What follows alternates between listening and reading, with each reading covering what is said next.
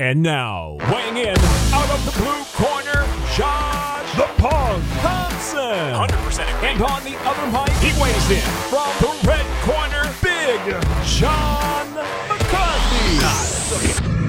Well, once again, we are back at you. The Weighing In podcast. Josh the Punk Tossed. Thompson. Oh. Podcast Dave on the controls. And I am sitting here in my little studio ready to talk about all of the happenings that had occurred during the last week. We got other things coming up, some more fights on different fight cards, but we got a lot to talk about with the passing of time and now all the comments of what has occurred from UFC 264. Josh Thompson, how are you doing back from Calabasas? How was your trip? It was amazing. Had a great time. Uh, Brendan even talked about it a little bit today on his um, below the belt segment and his fighter and kid. I mean, sorry. Uh, great stuff. I'm gonna have podcast dig still a clip from that, and we'll get that up as well. But uh, I thought we had some good feedback. I was actually, you know me, I'm a homer when it comes to reading the comments because I'm an idiot. So that's Okay. really what it Let- comes let's down just to. go with that. Yeah, yeah, yep. And then I was funny. I was telling Brendan and uh, and Bradley, and I was telling them, I was saying, hey, like, um, I'm, I'm, I read the comments. They're like, What? Bradley was like, Bradley was like, yeah, he's, I read them all the time too. And Brendan's like, why? Like, why the fuck would you read the comments? I'm like, but I think to myself, I'm like, why do so many people in not just Brendan's uh, comment section, but mine as well, ours as well, is like, if they, why do you, I can't believe people take their time out of their day to write a freaking paragraph about how much people suck, but yet they still watch every week. It's the same people. It. They just the same people. I'm like baffled Yeah, I'm smart. I, I just have my wife gives me cliff notes because she'll sit there and she reads stuff and then she'll, she'll she'll give me the cliff notes on certain ones, and I just laugh. Yeah. All right, guys. But before we jump into this Conor uh, fallout and backlash and all the other things that come along with it, let's go ahead and click the link in the descriptions for the Clips channel and subs. We're trying to get our Clips channel back up, or not back up, I'm trying to get the the uh, subscriptions up on it. We just started it probably about two weeks ago, so we're trying to get those those follows up as well. So hit that, smash the like button right now to keep the shows coming.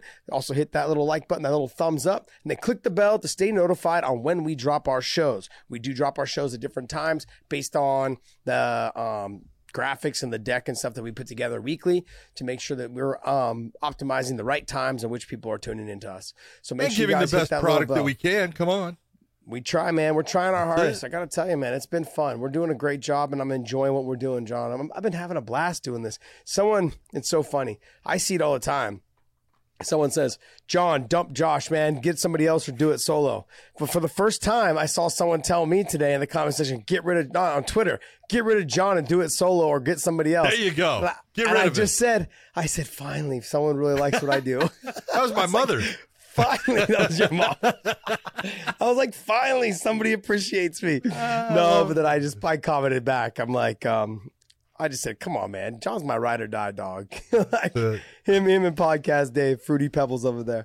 This guy i love it. My little scottish boy. Like what are those little what are those little scotties right? What are they called? The little scotties, Scotties. those type of dogs. Yeah. Oh man. Anyways, well, let's jump. Uh, let's jump into a little bit of the backlash and the fallout from uh, the Conor situation and the middle finger. The um, Oh, there's a picture of that. There's Yeah, there's also Dustin's tape wife. on what Conor was saying and all this stuff. None of it pretty. Not one bit of it pretty. I just think it falls into. Okay, go ahead, Dave. Can you talk us through it all? Um, so I've got three. You mentioned a couple more right now, but um, Mhm. the the main pieces I have, um, we'll, we'll and we'll start with this one. So there's video that um came on came out on Twitter today, and it kind of shows the moment at which it looks like Conor's ankle broke, and Joe Rogan has actually reposted it and said that he definitely believes this is a part, and it's this video right here that um you guys will see right now. It's on Yeah, where it Twitter as well. kind of Eric hits the Nicksick. elbow. hmm Yeah, hits the elbow, Yep. and then you can see him. Foot comes down, and then he steps back, and uh, as he goes to lunge in for. That's jab where I said here. when I saw it, you could see his his foot when he went and he took a step and put pressure on it. You saw it kind of give that twitch, just a little bit. It, it acted funny, and he Mm-hmm. kind of slid it sideways, and then as soon as he stepped back, it folded. So there was obviously, you know, the damage occurred in that sequence somewhere, but uh, just you know, it's bad luck. It's just, but it's part of fighting. It's just part of the sport, and injuries are gonna occur, and it's you never want to see someone have an injury that's gonna put them out of the fight, but it is part of the sport. It is what happens, and there's you know,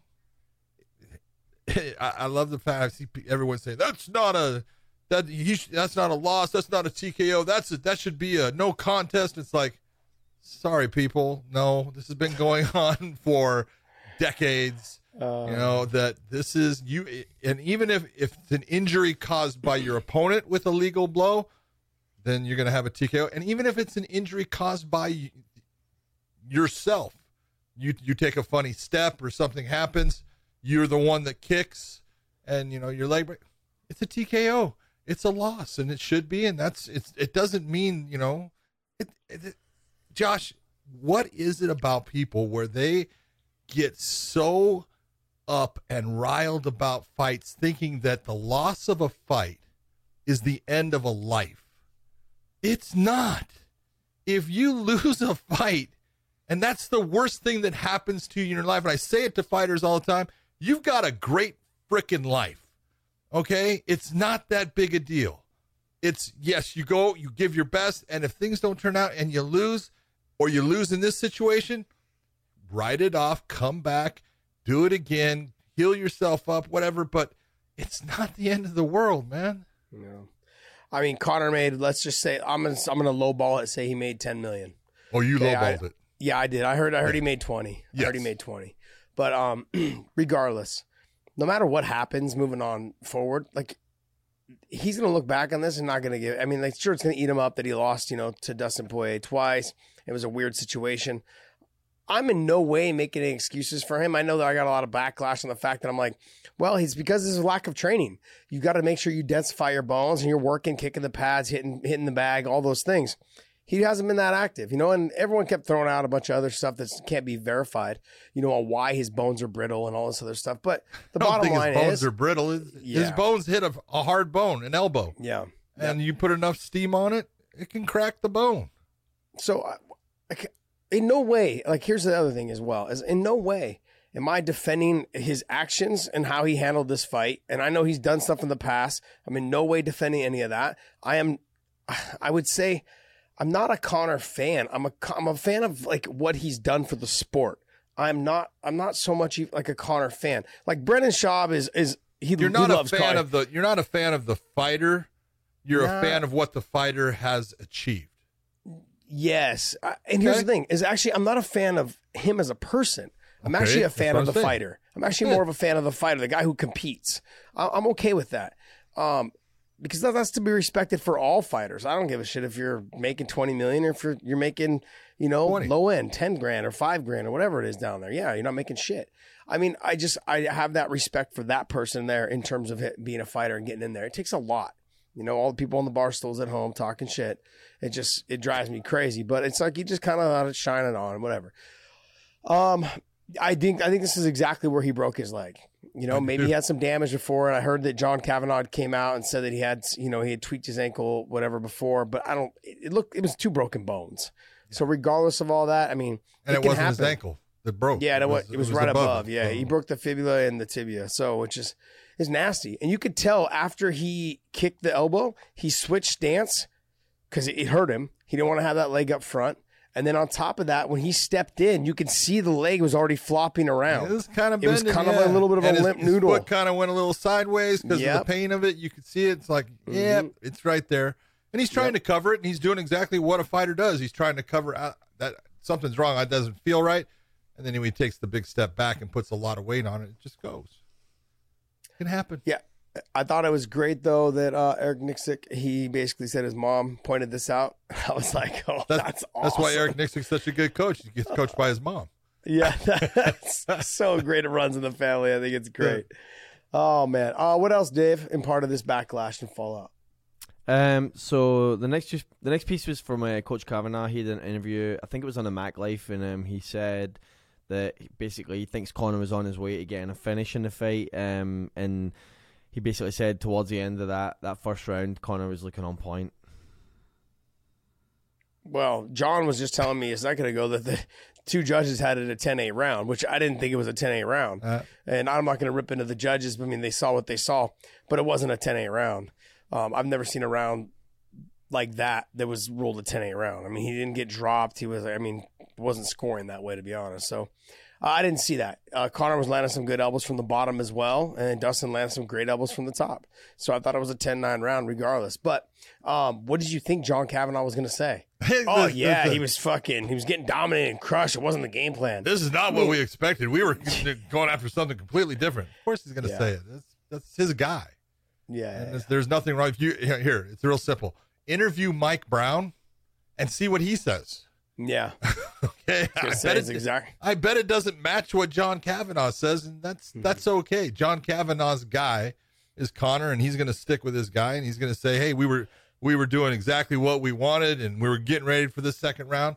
Okay, he, if if the leg didn't go, he would have made it to the second round, and we would have seen, you know, more fighting and something you know could have happened that was good for him, could have ended up being bad for him. We're never going to know. It didn't happen, but to sit there and to expect John Kavanagh to say anything different, that's crazy.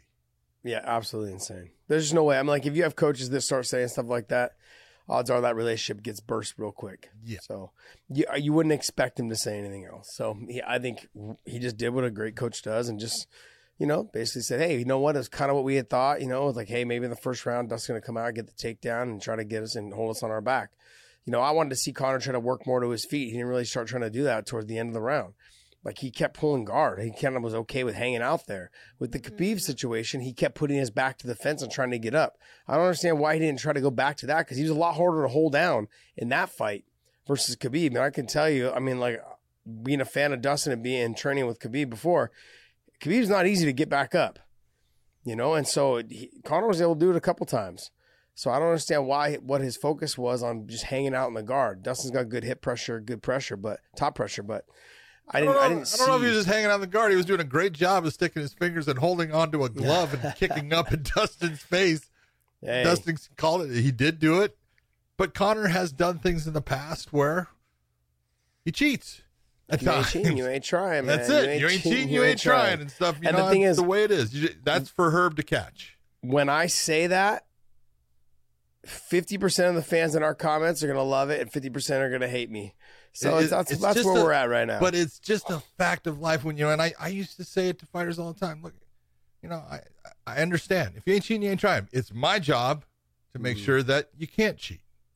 You know, that's just the way it is, and it's uh, you know, I don't blame him. You know, there's times when, as a referee, you're going to see those things, and there's times you're not going to see it. You know, there's there's those times it happens, and you try to make things as fair as you can. But it was, uh, you know, I don't, I don't blame Conor for it, and I don't look at him like he's a bad guy for it. He's not a bad guy. He's just trying to win a fight. what else you got for us, Dave? Um, last thing I have from the fallout from this fight is just uh, Ronda Rousey's comments. Um, she came out and said, "I'm amazed that as soon as you hit the ground, you were already promoting the next fight, Notorious. I def wouldn't have had the mind to do that. The other fighters, UFC and media, are lucky to have you." And then Conor just thanked her for her message.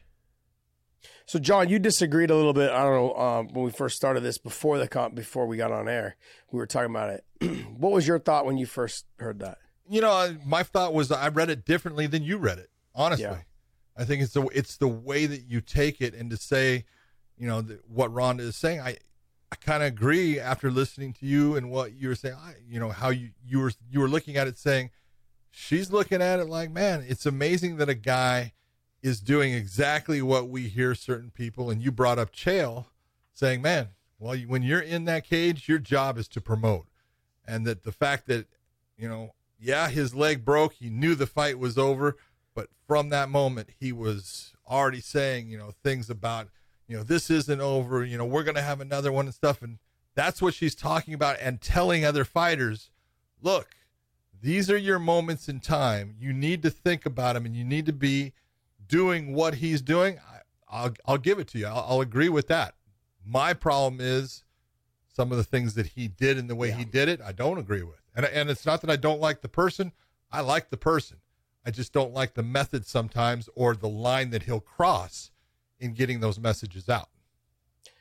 Yeah, I agree. I agree with you on that portion of it. We talked about it on the last show. I said I thought it was very classless in the way he approached it, especially after talking about, you know, Dustin's wife being in the DMs and all the other stuff that was apparently said. There was a yeah, there was a video backstage of them, and then something about like you know, I, I heard I heard there was like a gun sign like this or something like that saying he was gonna kill her or whatever. It was like there was a video going around. Someone was trying to send it to me, but I didn't want to open it. You don't know what it is.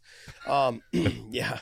So, um, but regardless of, of all that situation, what we talked about with Ronda when her her tweet, I gotta I had to agree with her, and that's why I had to put it to you. I'm like, look. The mindset is at every moment you get the mic in front of you, that's your chance to promote yourself. Doing it on Twitter, sure, that's great for all the fans that you know are MMA fans. But the people that are in the arena or the people that just so happen to tune in that night because they're at a friend's house and the fights were on, or like, hey, everyone's coming over and they never really watched the fights before. Now you have an opportunity just to gain fans. And and whether he won fans or people hated him even more, the next time he fights or if he does fight Dustin again, they're either going to want to see him win and get it back or they want to see him get knocked out and lose again. And so all he's done now is promoted that next fight. And that's something that Chael constantly talks about when we when we talk to him. He hates when fighters win a fight. Like, oh yeah, whoever put whoever Scott Coker uh, puts in front of me, I'm willing to fight him, or whoever Dana White, you know, asked me to fight. No, man, have an idea of who you want. And that was one thing I never did. I never said like, except for when it was Gilbert, I was like, yeah, I know I'm next in line. I want that title shot. You know what I mean? I got that part of it all. But when you're coming up, start talking about the fighters you want to fight.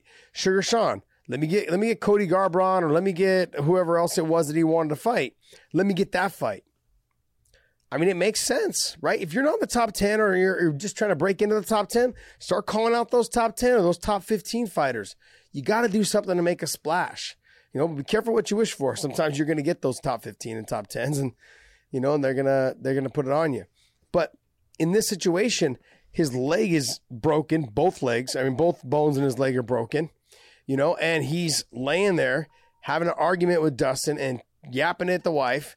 And but at the the end of, of the from the very beginning, Joe's sitting there. I'm thinking to myself, why are you doing the interview right now? But he didn't let the he didn't let the moment escape him.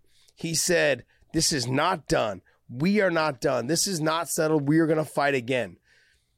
That right there already that's sets okay. the stage for but the millions okay. of people. Yeah, exactly. That part's okay, but that's not all he said. No, I got you what you're saying. And this is where you look and you go, okay, and, and I've made the mistake. Bellator's made the mistake. The UFC has made the mistake. Sometimes you got to figure do you want to interview that fighter? Do you want to stick a mic in front of the fighter's face when, you know, let's be honest, right at this moment, you know, all of the adrenaline, it's starting to run out and the pain's starting to come on. Oh yeah. And, and, and you know, Conor's feeling it. And so are you expecting to get a, you know, this great interview and stuff? And he's going to say great things. It's like, eh, it's probably not. You know, it's the same thing that happened when, you know, Rumble Johnson wins the fight, but he got hurt in that fight and he got almost finished in that fight. and He got hit with a big shot and he was concussed. And I, I come in and I say, you know, I'm asking him questions about being hurt, and he's like, I didn't get hurt. And you go, uh oh, I screwed up. Yeah. You know, and it's like, you, you these are the situations. You, sometimes you got to look and say, it's better not to interview. There are those. Yeah, but times. Rumble won the fight. That's the problem. You have to, you kind of have to interview the guy who won the fight. I agree, you know, but it's it's one of those. It's tough in this situation. You know, it's like Joe sitting down there, and I don't blame Joe at all. Joe is told, you know, yep by, you know, his his producer, you know, interview Conor, and they have Conor set up to be interviewed and stuff, and so he's he's got to go over there and do it. But it's are are you going to get you know are you going to get good? Are you going to get bad? Are you going to get a combination? It's a tough one. It's a tough call. You know, I thought they as, got a little bit of good and a little bit of bad. Oh, I yeah. thought they got a little bit of good and a lot of bad. Yeah, that's really what it that's came about down what to. I would say. You know, I thought yeah. I thought some of it was good, and there was a whole lot that came out in that that was just nasty yeah. and not good for the brand. Well, there's not, that not picture. Go ahead. There's the picture of Dustin's wife flipping him off. Yeah, no, she was no, you know? no, no, then, no, no, no, no. She was not flipping him off. She was telling. She him was, was telling him he's number one. Yeah. I look at that though as like as as her cheating on Dustin. Then she's. Uh-huh. I'm just. I'm kidding, guys. Yeah. Some of you guys are literally going to like say like, "Oh my god, I can't believe you said that." No, I'm kidding. Um, but I mean, overall, like the, the, the beginning portion of this this conversation started based off of the the tweet by Ronda Rousey. I just want the young fighters to know, or all the fighters that are making their run right now, Never let that moment pass you by because you will never have a bigger audience than you do when you're in the center of that cage after a fight. Whether you won or lost, it's take that chance to start building your next fight. Even if you've lost and they're ready to talk to you, and you just say, hey, guess what? I got to get back on track. Guess who I want my next victim to be? I want it to be this guy. Okay. Whoever it is, get your, you know, and that just pumps it up. But let's look at this and let's be let's you know be realistic in what we're looking at. Who's Dustin's next fight? Is it Conor? No, it's obviously going to be Charles Oliveira. All right, we'll say that he beats Charles, and I'm not saying that's what's going to happen. We'll for the benefit of this, we're going to say Dustin beats Charles. So we'll say that fight happens in four months. And then we'll say that, you know, there's another five months and you've got Conor now back. You can't put Conor against him. No. You can't. It doesn't make sense. You know, I don't care what, you know, Dana's saying, you know, you know, this this fight didn't wasn't finished. You know, that that's not the way you want to finish a fight. Well, of course it's not the way you want to see a fight finish. You didn't want to see Anderson Silva break his leg on Chris Weidman's leg. You didn't want to see Chris see Chris Weidman break his leg on Uriah Hall. These things happen though, and right now Conor's in a position he's one and three in his last four fights. He's lost two times in a row to Dustin. You can't put him in a championship fight. It just it doesn't No. doesn't make any sense at all. And even as you know the they, they do a great job of controlling media and what the media says. Even ESPN, look at you know they, they have Stephen A. Thompson. They're like bringing him into the UFC's broadcast. Stephen A. Smith. Don't Yes, don't don't don't do that to me. I'm sorry. Don't do that to me. First off, I apologize to Wonder Boy for what I Yes. just. You just used But my last got- name too. I- I'm uh, gonna smash you for that. you got, Stephen A. Smith. He's not going to let that go. He would he would be all over that. Yeah. You know, and so you that's the fight you can't even make right now. Now, if Dustin loses to Charles, maybe you got a different situation. You know, maybe you can make that fight again. But it really depends on what happens between Dustin and Charles. That's the real question on can you make that fight happen again? Yeah, I mean, uh, it would only happen, I believe, if if Dustin didn't win the title. I can't imagine coming off of what is it, three losses now in a row, him coming in and getting a title shot. I mean, It's not three think- losses in a row. It's three, Oh, that's right. He, I keep, I keep Three of his forgetting about last the four cowboy because- fight. Exactly. I keep, I keep forgetting about the cowboy fight. I'm getting murdered in the comments about that every single time too. Like, I was, oh yeah, he hadn't help fought. In, he hadn't fought in like three Just years. because I'm like, said Stephen Thompson of ESPN. yeah, yeah, that's on you. You threw me off. You threw my, my mindset off. It was, it's my fault. I apologize. Uh, what else you got for us, Dave? All right, you ready to jump into Bellator? Yeah, let's jump into the Bellator fight card this weekend. All right, so we got um, Bellator 262 this Friday. Mhm. Mohegan Sun.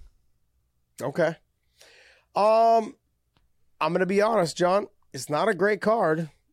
It's not a great card, but there is some sneaky good fights in it. There's Yeah. a couple of good fights that are in there. There's You know, not um, there's not a lot of what people would look at as big names that they No. recognize and stuff like that, but there are some really good fighters mhm. and some good matchups in here. So I expect it to be a fun night of fights with some good fights going on. Yep. Yep. Yep. Um, what fights stand out? What fights stand out to you the most? You know, well, I'm going to go straight up. I think that the matchup between the champion and Juliana Velasquez against Denise Kiel, it's a, it's an interesting matchup. Look, Denise Kielholtz is 47 and three in kickboxing. All right, she was phenomenal. She's been a multi-time world champion in all different uh, organizations. Uh, her what she's done since coming into MMA and basically now putting her kickboxing aside is she was trying to do both, and and we both know Yeah. that's usually not going to you know end well because they just you just doesn't match up. You Nope. can't train in one and train in the other and think that you can do both and be good at both. It's not going to happen. She put her kickboxing to the side, said, I'm, I'm done with that. I'm going to be an MMA fighter.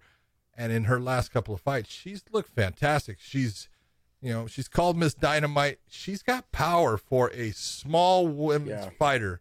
She has got power and she's got speed. She hits hard.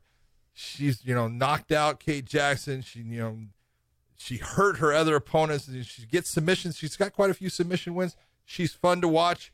Juliana Velasquez is undefeated in her career. She comes from a judo background. The real question is, is she going to use it because she really likes to fight the stand up? Is she going to fight a stand up game against someone like Denise, which probably isn't the greatest idea in the world? So it's an interesting matchup. I, I really think it's going to be a fun fight.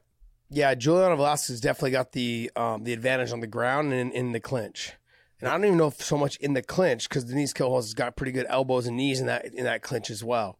Um, Denise is the shorter fighter, but she's also got a little bit more speed, I think, than Juliana Velasquez, and she can fight the Absolutely. phone booth from all the years of kickboxing. She's a better inside fighter as well. So when you put all that stuff together, Juliana Velasquez is going to have to press her to the fence, keep her clinched there, take her down, make her work to get back up.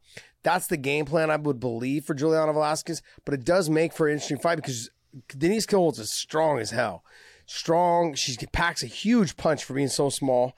And like I said, she like you said, she's fabulous on the feet. She's amazing on the feet. She's got big power. She's got tight elbows, tight tight boxing inside. She got she got good kicks, and she's no slouch as well in terms of the judos and the throws. She's she has some. She's strong. She's got good hip toss. She's got good takedown, like decent takedowns, and also good takedown defense. You know, so I think when you put that fight together, it does make for an interesting fight. But if the fight hits the ground, though, I definitely give the advantage to Juliana Velasquez. Yeah, one is a judo black belt in Denise is a she's a black belt judo. She Yeah. started her martial arts career in judo.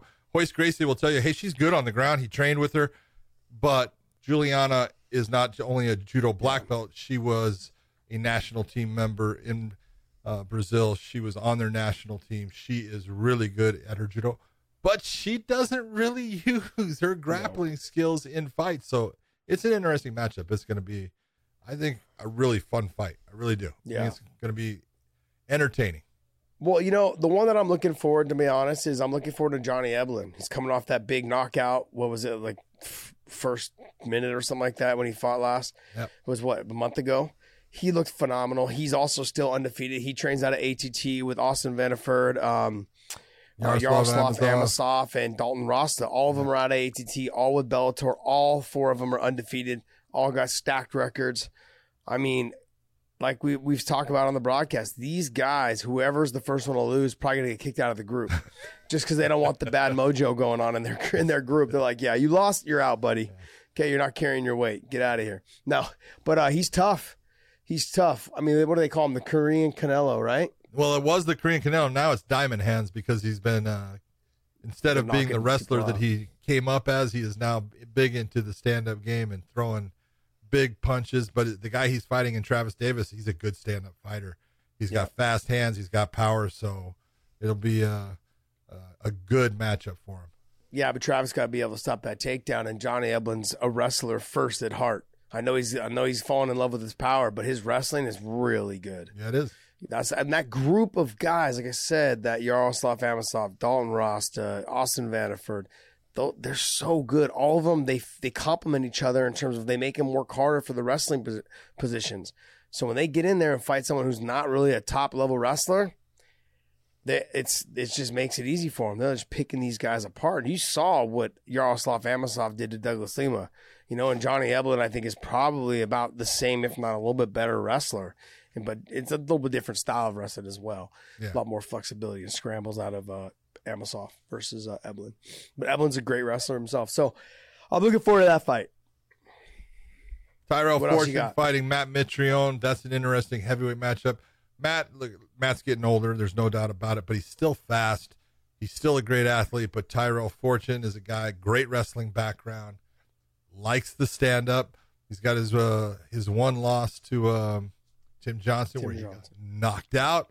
You know, found out, hey, you got to take every fight serious.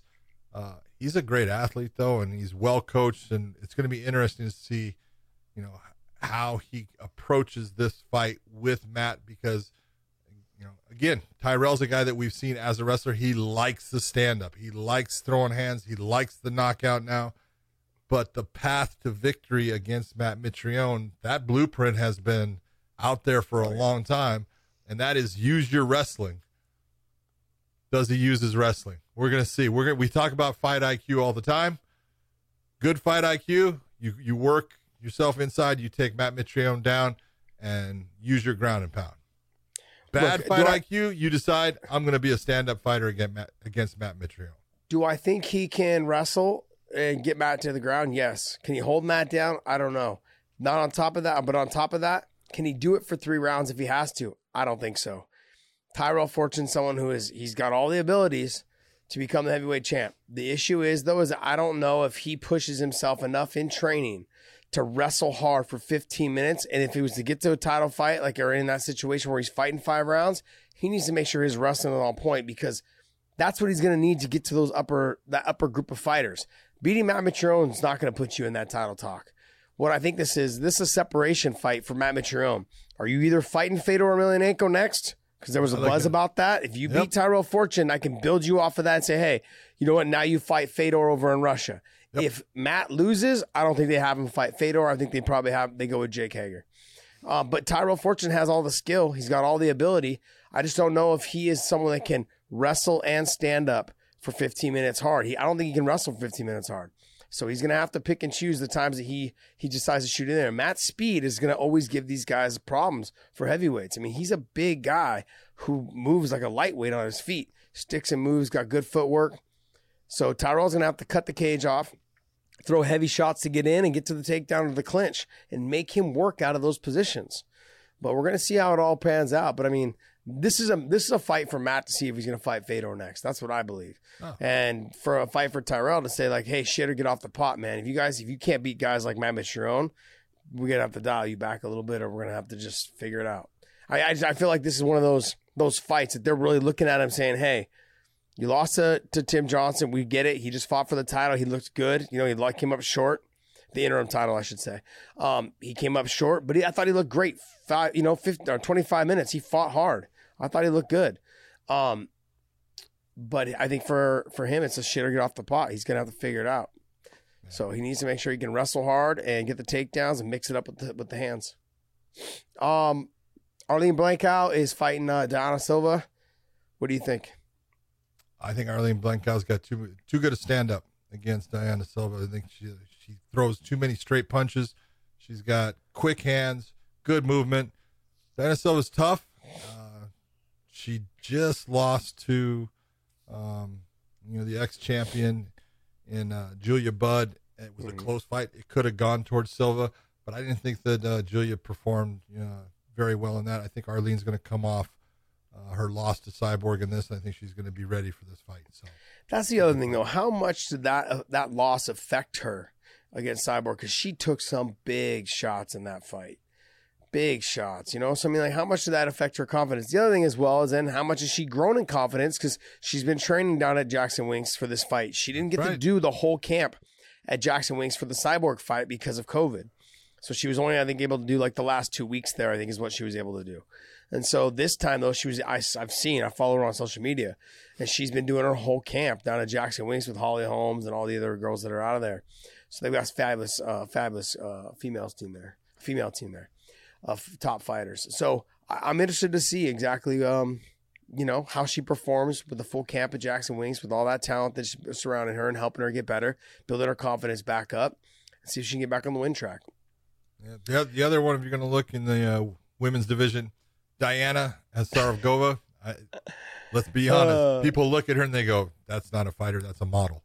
And she is a very attractive person. But man, I'm telling you, the first time I watched her fight, she comes out, goes for a takedown, gets behind, does a belly to back suplex. And I was like, "Oh my god!" And then she came out in her first fight in Bellator and starched her opponent in about 20 seconds Yeah. with punches and just she is gonna be good. She's got skills. She- Her wrestling is really good, and then she just proved her hands are good. So it's gonna be interesting to see her in this fight against Golfin. Yeah, she's uh she's definitely very marketable. Um she's she's got power. We saw that in her last fight. And like you said she's got really good wrestling. So, I mean, for, for those of you guys trying to um attach yourself to an up and comer, maybe you start following her to make sure that you can see how she's progressing throughout time. But she's definitely fun to watch. Um Cody Law is also on this card. Yeah, And He's he's looked really good. He's looked dominant throughout his uh his short career so far. What is he? 4 and 0? 3 or 4 and 0? no, he's four. But he, he yeah, he's 4 and 0. Yeah. 3 0. Is he This three um yeah, he's 3 0. Dan Dan Lambert is super high on Yeah. Cody Law. Yep. He, he believes he's one of the upcoming stars out of ATT. So Yeah, he's got to focus. Scroll down a little bit there for me, Dave. He's got to focus on getting. Um, I know he's got he's got his one finish, and he's got his submission choke, and he's got his TKO punches, but he's got to finish. He's got to focus on being more dominant in his finishes. I know he's dominant in terms of control, but in I mean dominant is like get in there and get him out. You know, um, his first fight, he was able to get into the uh into what the submission. What was it? Oh, the Bravo choke. Yeah. But then the second fight, he TKO punches, but it was like one of the one of the right longer at the fights. end of the Yeah, end right of at the the third end. round. You know, it's like when you know you have, and he dominated that whole fight. Yeah. There's a little bit of scrambles going on in the, in the first round, you know, because they were both fresh, but uh, he dominated the rest of the fight. It should one of those fights in that situation, you've got to be able to prove that you're ready for the next group of guys to fight, and he's got to be able to get them those fighters out there, especially with high, how highly touted he is amongst the ATT team. Yeah, I So- agree with you. All right, what Yeah. else? There's Go one. ahead. in you the- were going to say something else, John? yeah, there's one fight early. Johnny Soto against Adil Benjilany, and you talk about a contrast of styles because Johnny Soto is like, he's good on the ground. And I know he believes he's got really good stand up too. No, just telling you right now, especially not against Adil Benjilany is good in the stand up. You talk about a guy that's fast, beautiful kicks, great combinations. He's got just beautiful stand up. So I got stand up fight, beautiful stand up against beautiful ground. We're going to see if Johnny Soto decides quickly, screw the stand up. I'm trying to take him to the ground. If he does that, he's got a chance against Benjilany. If he decides he's a stand up fighter, say hello to Mr. Adil Benjilany because he's going to end your night. Yeah, it's going to be a good fight. Um, like I said, there's a couple sneaky good fights in here. You know what I mean? You know, Roman Faraldo, he's five and zero. He's tough. Faraldo's good. He's good. You know, Cody Law's good. Ronny Markes coming off of a loss, but looking to get back on track. But he's fighting uh, Said Sowma, so that should be a pretty good fight. But Sowma's not a big heavyweight, and Ronny Markes is huge now. What is he like, two sixty? His his thighs are just tree trunks now, man. He's enormous, Big, man. But but in his last couple fights, he's gotten real tired. You know, and so he's got to start working on his conditioning and pushing through. So that's that's one but- thing Sowma doesn't. He doesn't get tired. Yeah, he, he pushes hard. So I'm looking at, like, look, for me, the fight's really to kind of look at, like you said, Johnny Soto and uh, Benjilany. That's a good fight. Uh, I can't even say her name. Afsaravagova. Her. I mean, just yeah, there you go. Because she's, I mean, she's coming on hot on the scene. She's undefeated. You know, uh, Roman Faraldo's really good. That should be a fun fight. Cody Law's up and coming as well, five and zero. Third- Cody Law's three and zero. Yeah, you got Johnny Eblen. Uh, to me, Johnny Eblen's, I think, probably the potential next uh, champ of that weight class. You know, I mean, he's one. He's fighting at 185. I mean, him and, and Austin Vanderford are making their runs, and but they've got they've got tough fighters in front of them. They've got uh, uh, not Leon Edwards, um, Fabian Edwards, and they've got um, God, Vander- Costello Vanderford, Vanderford fought Fabian Edwards. No, I know that, but I'm saying Van Steenis is still there though. Yeah. So you got Van Steenis there. You've got I know I know Austin's ahead of them, but Salter's getting the title shot next, so they're probably going to fight Austin Vanderford probably one more time. Yeah. And I mean, Costello, he beat Fabian Edwards, but before that fight, I don't know why Fabian was ranked ahead of Costello Van Steenis.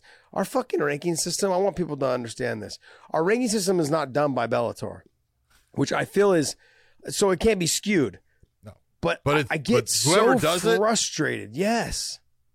It's ridiculous. It's the media. You, I think there's 15 sources of the media that just have they have like no clue. They've got people ranked ahead of someone that they just beat. Yeah. I mean, how is this pop- No, possible? behind somebody that they just beat. Yeah, that's what I meant. Sorry, right behind them is what I meant.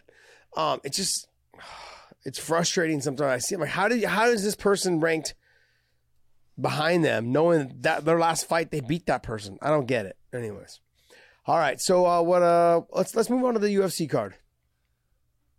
Oh, but first, but first, But let's go to mybookie.ag. Use the promo code weighing in. And uh, if you guys bet on the fights last weekend, we, Big John and I, won you some money. That's all you had to say. Just say thank you. And for those of you guys that were watching me on Fight Companion, okay, look, I had no money in.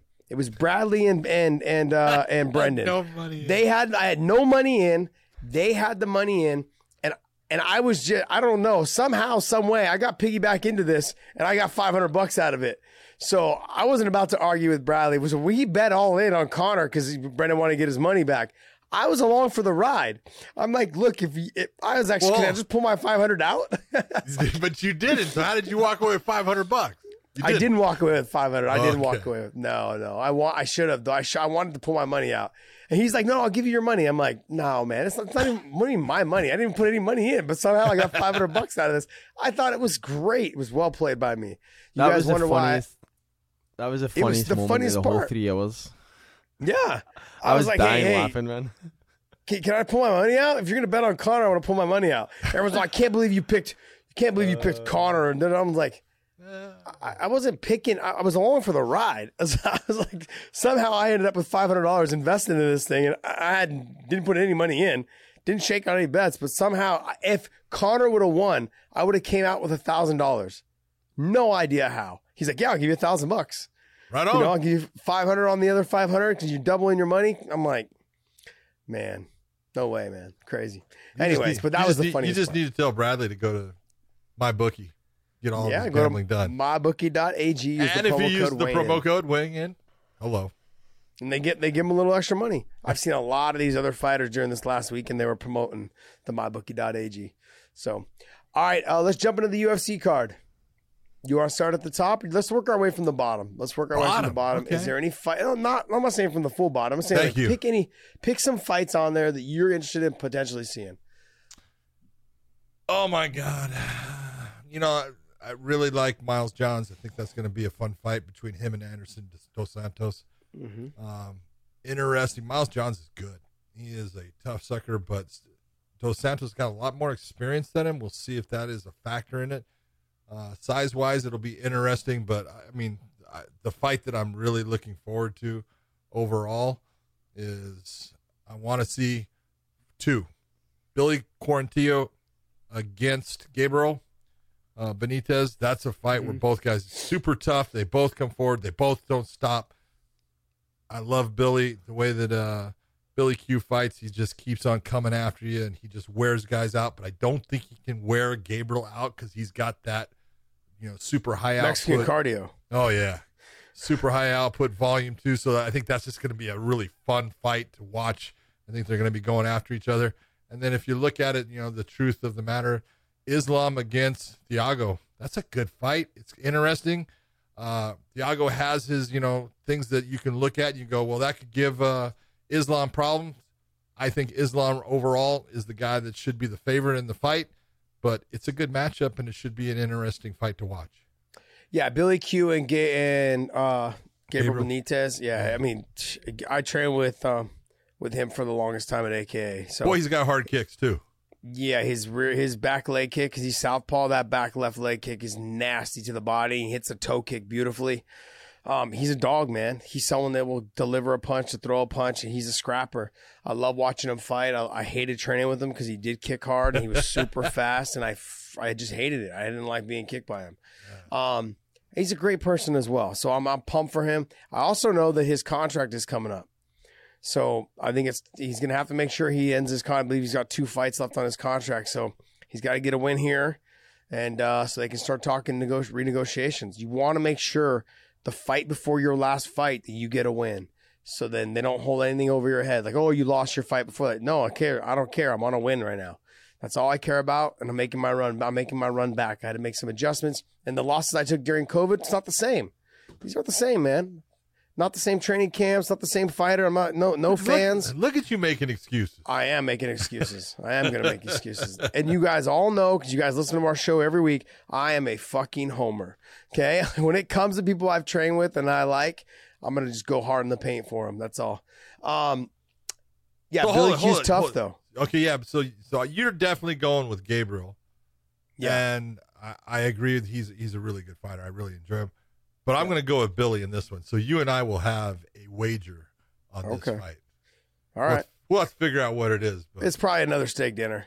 yeah, baby. I well, you think- already I owe think- me one. Yeah, I think we're allowed to sit down at restaurants now. So, you know what? Michael Jordan's or Oh, what's the you other go. place? What's the other place? There's another place. Oh, Barlow's has a good little like filet, I believe, there. You Go. can hit up Barlow. Anyways, oh yeah, a couple little spots there at the uh, Mohegan Sun. Got some good restaurants in there. A couple good restaurants. All right. Um, Rodolfo Vieira coming off of his loss. Who did he lose to? Martinez, right? oh, or- I- no, God, he lost to um, Alex, didn't he? Tough, uh, Anthony tough Hernandez. Mexican guy.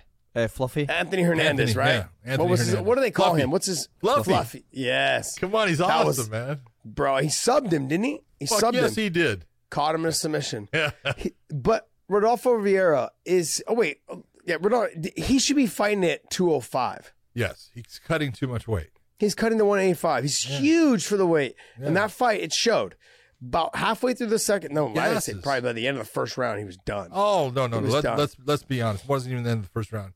Two minutes into the first round, yeah. he was hurting. Lactic acid was built up in his arms. He went after a variety of submissions. He didn't get them, and then it was downhill from that point Yeah. because he was gassed. And he took John- like he took a lot of punishment and showed he's a tough dude because he didn't quit, but he was. I don't care who you are. If you if you can't breathe, you can't fight. Yeah, he he chased so many submissions in the first two and a half, three minutes Crazy. of that fight. He was done. He got up. You could just tell. Like I, I believe he sat on his knees right after the first round, or someone had to walk him back to the. It was something like that. It was it was a really weird ending of the first round where he almost didn't make it back to his corner. And they were they were like, "Hey, you got to get up," or something. So I think someone said like, "You got to walk yourself to the corner," or something like that. Is what Yep. they said. And so, um, as I recall, yeah, he just was exhausted.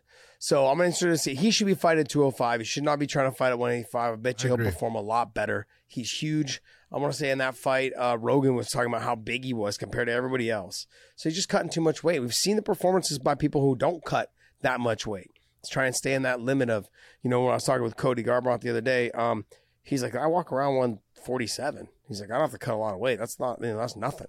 And he, I'm like, yeah, that's probably why you still have a lot of energy going into the fifth round, things like that. So who knows?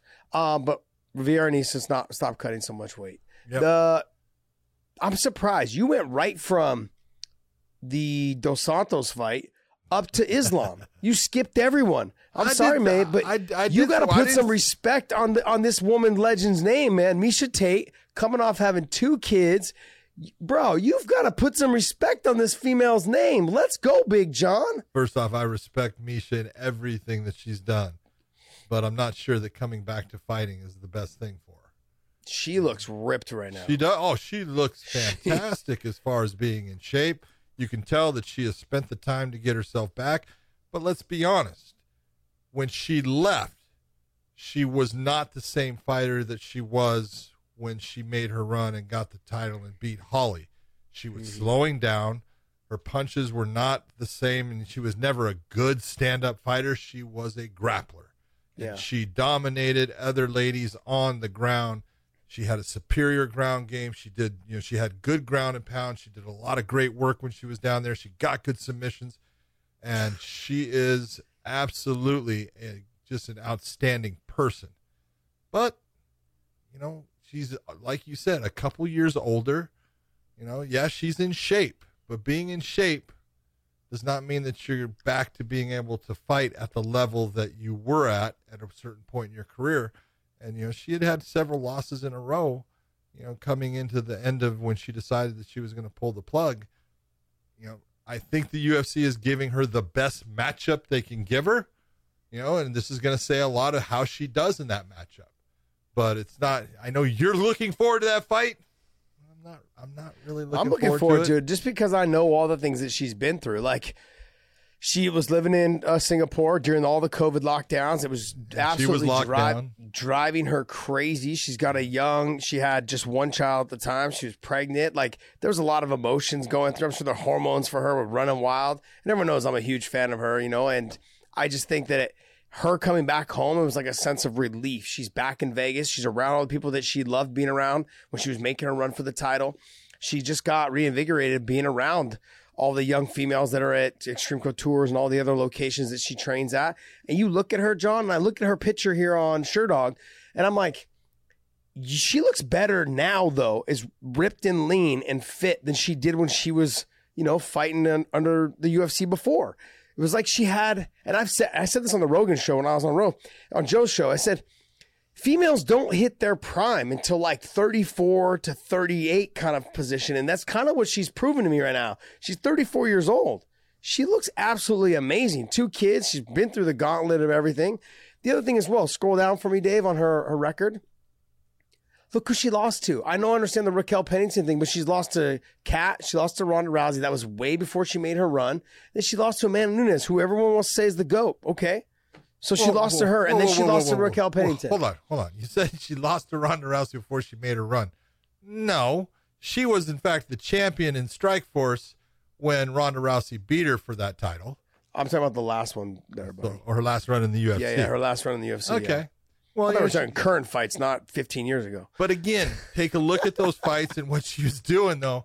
A lot of her wins when she was on that run that you're talking about before she got that fifth round, you know, rear naked choke against Holly. Most of those fights that she won, they were decision victories. Yeah. You know, a couple of them split decision, majority decision. And so they were close fights. She wasn't overwhelming anyone, she Mm-hmm. No. wasn't dominating her opponents, but she was getting past them, and that's all she has to do. I'm not taking anything away from it. And then she got the great win against uh, Holly, you know, but then she ran into Amanda, and that's, you know, UFC 200. They ended up, that was the whole Cormier versus Jones fiasco, and she ended up being Silva, pushed yeah. pushed into the uh, the main uh, event of the evening with Amanda, and it didn't end well for her. No. But I don't know. I I, lo- I love her, and she's always been a great person to me. I have nothing against Miesha. I There's want her to do. There's that respect. I You want her. some respect I want her to do well. I just worry. That's all. No, I, yeah, you, but you, you come from that worrying of a parent kind of situation. Yeah, you're like that dad worry because you know you've known her for the longest time. I, I've known true. her forever. Yep, I mean, I think here. I think I want to say like she was fighting when she was like 15, 17, something like that. 17. I remember seeing her when she was on the circuit. I'm like up in the northwest area. I'm thinking to myself, she can't be that old. Like, how is she even able to fight? I remember seeing her, like, and then when she was in Strike Force and stuff. But regardless, look, her loss to Amanda Nunes, and then she lost to Raquel Pennington, who then went to went on to fight for the title. I mean, those are two tough fighters. Yeah. You know, and like I said, different stages of her life. Seems like she's refocused, reinvigorated, being back in the States, being back at home. I think she's married now, she's engaged now, you know, to uh, Johnny? Johnny. Yeah. I don't know his name. His Johnny last name is Johnny something. Johnny Nunez. They've got two wonderful kids. So I think she's I think she's finally like she you know, during her her time also too, she was going through a lot of that shit with her ex. I don't remember the guy's name. But um anyways, yeah. Right, But she, she was going through yeah, there you go. She was going through all that stuff with him. It's like I think it was kind of hurting her career as well. There was a lot of Maybe emotional stuff going there and this I think she's refocused and I, I mean, like you said, I also think the UFC did her a favor. They gave her a fight that is very winnable. You know, I mean, she is one of the, I feel like one of the pioneers for women's MMA. You know, for, been around forever. You've got who? You've got Gina, you've got Cyborg, you've got Ronda. you've got Marloche. Marloche. Uh, You're yep, forgetting Conan. Marloche. Don't you No, ever, I did not ever forget her. Yes, you did. I had to bring no. up the name. Just be honest about it. You no no you just beat me to the punch. That's all. Okay, You're all pretty right, quick with the all right. tongue. That's why. You're pretty quick with the tongue. Um, but that's the fight I'm looking forward to, and obviously I'm always looking forward to watching Jeremy Stephens fight because he's a fucking dog. He's a I just love wa- I love watching him fight. You He's gotta watch him fight. He's just a stud. He's No. a savage. And actually, I swear to God, I missed the. I didn't even see his name on the list. I miss, I went right over it. Didn't Reading is not your it. strong suit. We understand that. I obviously not. I mean, just, like I I, lack right in math, you lack in reading. I understand. No, Jeremy All right, well- Stephens, he's a savage. That you know, and that's a, that's a tough fight for him though. It is. Gamrot's man, he's good. That guy is good. So, but Jeremy, Jeremy's not afraid of tra- trading hands with anyone. He wants that fight to be on the feet. We'll see if he can keep it on the feet. Yeah, I think he's got to mix it up though. He, I, he feel like he's he's gotten a lot of miles on him now. He's getting a little bit older. And what is he? Thirty five, I think. Probably, maybe even thirty six. That might be wrong. Yeah, 35. Yeah, 35. He's got some miles on him, man. This is kind of that stage where like this is your last chance to make a run. So he's got he's gonna have to make sure this is a tough fight too because is. Is. like uh, 18 and one, tough as hell, good on the feet as well. Yep. Um, but Jeremy's just a dog, and I'm gonna always root for the for the old school guys because I'm an old I'm an old dog Oh, myself. you get, Gabriel's got that Polish power, baby. Yeah, Something about that the, the, those guys from Poland, man, or Yeah. and ladies, excuse me. Yeah, because they Polish fucking live in the goddamn snow. Just fucking, I think, you know, I think the sun only comes out like 28 days of the year. I've been to Poland. Poland's a really nice place. Someone told me that it is. Somebody It told is. me It really is. Yeah. Um. Okay, but let me get into my. Let me get into one of my uh, teammates in Islam Makhachev. Ah, he's just good. I know. I know. He's just good, but he's got his hands full. Tiago's tough. Thiago is Tiago's tough. really tough, and he's gonna try to get in into um Islam's grill. He's gonna try to make him fight. He just got to make sure he can avoid the takedown. If he can That's- stuff a couple takedowns, I think it's gonna. But I don't think he can. I Thiago is going to work to. to keep this fight on the feet. He's he wants to keep that distance. He wants to control the center of the cage. He wants to make Islam shoot from the outside. He has the ability to to beat him, no doubt about it. He's a good all around fighter. His, his ground game, he's got a good you know ground game, but it's not enough for him to get off of his back if Islam takes him down. So he's going to be underneath and absorbing a lot of damage, and so he's got to get himself out of those positions if, if that's what happens. But you know, he's uh his stand up. I, I honestly think that he's faster than Islam. Yeah, Islam's not a fast guy. Yeah, and so that's the thing that he's got on his side. He has got he's got fast hands, but he he's got to maintain when when you got a guy that's pressuring you a lot, like Islam is gonna do. You know that that burns energy because you're always tense and when when is he going to take that shot and then you're throwing, and so he's got to maintain and monitor how much output he's putting out and when he does it. He's got to be smart about it and he's got to use that speed at the appropriate times to put shots that that make Islam then go, "Ooh, I can't I can't have that happen again. Uh, I need to take a step back." And those moments when he gets those breaks that Islam creates, that's a good thing for him. Yeah, that's not going to happen. that's not going to happen, man. He's Thiago's just got to stay on his bike. He's got to make sure because what's going to happen is stays on his bike, he's going to run out of gas. Yeah, that's true as well. And it's gonna be hard to stop the takedowns. Islam's gonna take the center of the cage, and every time that Tiago steps in, he's gonna light him up with the, that quick sneaky head kick from the southpaw stance. He's gonna go boom head kick, and then come back with a combination, or he's gonna go body, and then he's gonna go back up to the head, and then he's gonna go right to wrestling. He gets you in that clinch. The difference between I want everyone to understand this when you guys are listening to me talk and break this down. The difference between him and Khabib. Khabib is a double leg guy. Don't get me wrong. He's got the throws, the foot sweeps, the trips. He's got all those but he is more of someone that is a dog. He just gets in there like a bulldog, just gets in there, dig burrows his head in there for the double leg, lifts you and slams you. Islam is not that guy. His finesse is on the feet when he gets you in the clinch. He locks the glove down underneath the armpit. He'll break, he'll bounce you off the cage and he'll foot sweep you. He'll inside leg trip you. Okay, he'll step on your foot and ride you forward. Little things that you won't see if you don't understand the sport. Little things that like even people that do understand the sport, they don't understand. How come the guy didn't just pull his glove out? Like how stupid. but it's it's it's Got stuck a in his bomber on armpit. the other part. Yes. Yeah, you know, and that's the one thing with the UFC gloves that I always hated was that it's got the big Square pad on the top, yeah. right? The Strike Force gloves used to just have the smooth Fairtex style ones, but I mean, like the, the UFC ones have the big pad on the front, so it's easy to lock them down into the armpit, and then that's how he, they can help throw. Stepping on the feet is big, and then also too, he's very good at knee tapping you.